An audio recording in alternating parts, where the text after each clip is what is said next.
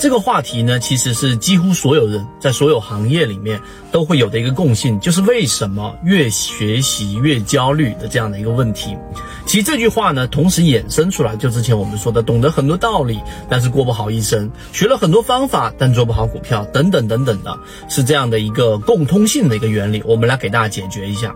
首先，这个问题它有一个有一个逻辑上的我们需要捋清楚的一个原因。这里有几个问题。第一，是我们自主上的一定会产生，因为当你知道的东西越来越多的时候，你会发现你所看到的东西比你实际上要呃理解的要复杂的多。因为世界是多样性的，事物也是多样性的。因此，当你进化学习的东西越来越多之后，你发现，哎，这件事情可能不像我表面上看的那样。例如说，我们就拿交易来说，刚进市场，你可能认为股票交易就是随便买随便卖啊，或者是低位买然后高位卖啊就能挣钱。但发现进来到市场之后，发现不一样，因为里面有等等等等的这种模块，这是第一个。第二个，你身边一定会有人啊，在你进行自己股票交易的时候，有人在跟你说，你整天看那么多书有什么用，对吧？你整天学那么多方法有什么用？那你最后还是没把股票给做好啊。这里有一个根本的原因，就像是学习，例如说你每天去学习这么多这种企业管理的这种内容，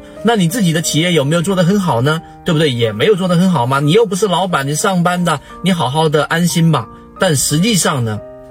这里有一个最重要的问题，他们把目光聚集在当下，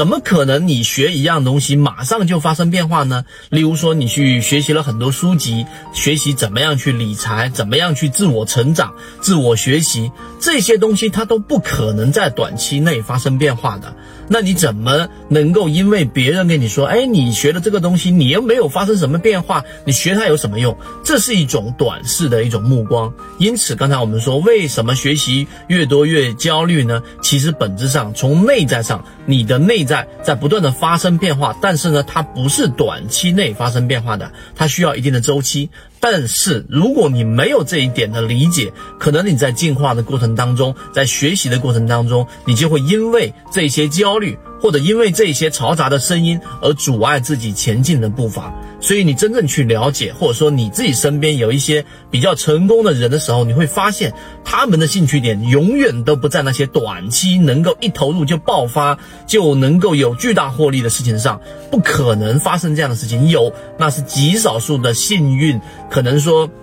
幸运之神突然间降临到你身边而已。所有这些成功的人，他们都把时间聚集在一个有中期投入，甚至在不断持续的投入时间、精力，甚至啊自己没有怎么盈利的情况之下，投入一个啊比较长的时间，然后在一个时间之后出现一个大的一个爆发，这才是真正成功的，或者说有一定积累的、有财富积累的人，他们都懂得这个世界运行的一个规律。因此，听完这个视频，我相信大家心里面会有一个感受，就是你自己可能就不会有那么焦虑了，因为我有一个坚定的目标，因为我知道我每天都在精进，不仅仅在交易，在方方面面，在各个角度都会有一定的启发和成长，这就是我们说的终身进化。进化它不是学习，学习是学校给你布置任务，学习是我可能为了完成某个小目标，我的上级、我的父母给我的任务，而进化是在这样的环境当中，如果你不保持每天一定的进步，如果你自己不断的去。呃，这一个不停止这一种我们的不断的进步，你的进步是非常缓慢的，甚至没有进步的，很快你会被这个环境所淘汰掉，因为市场就这么残酷。所以这方方面面的，我们对于圈子的提供的养分都是基于这一点。所以希望大家听完这个视频之后能够有所启发。所以我们在进化的过程当中，在学习的过程当中，你只需要找到跟自己匹配的，并且在自己认知范围之外一些的这些能力，然后不断的提升，你就会越来越少的这样的焦虑，因为你知道你在进步。因为你知道，这样美好的事物和发生改变的这一个点离你越来越近。好，今天我讲的这个内容，希望对各位有所启发。好，今天讲这么多，和你一起终身进化。